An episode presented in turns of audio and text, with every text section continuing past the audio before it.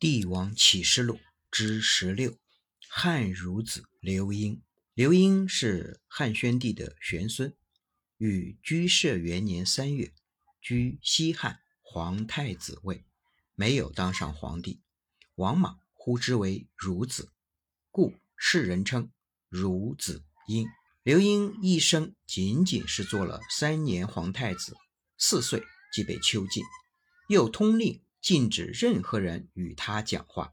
孺子婴长大后什么都不懂，什么都不认识，话也说不清楚，成了一个傻子。更始三年，在临津被李松杀害。西汉至此正式灭亡。历史让我们看到历史的局限性，看到一个人如果囚禁其所见所言，就会成为一个傻子。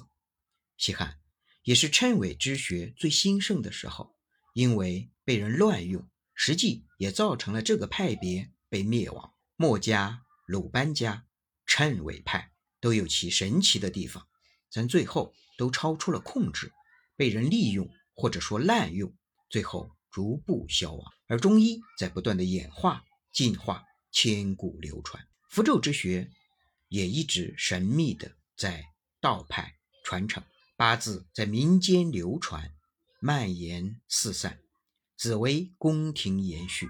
纵观历史，思考什么是国学，如何继承国学，怎么去伪存真，怎么得到启迪，怎么在历史的长河中观看那些是是非非，以及那些被人为所利用的学术、学派、学科。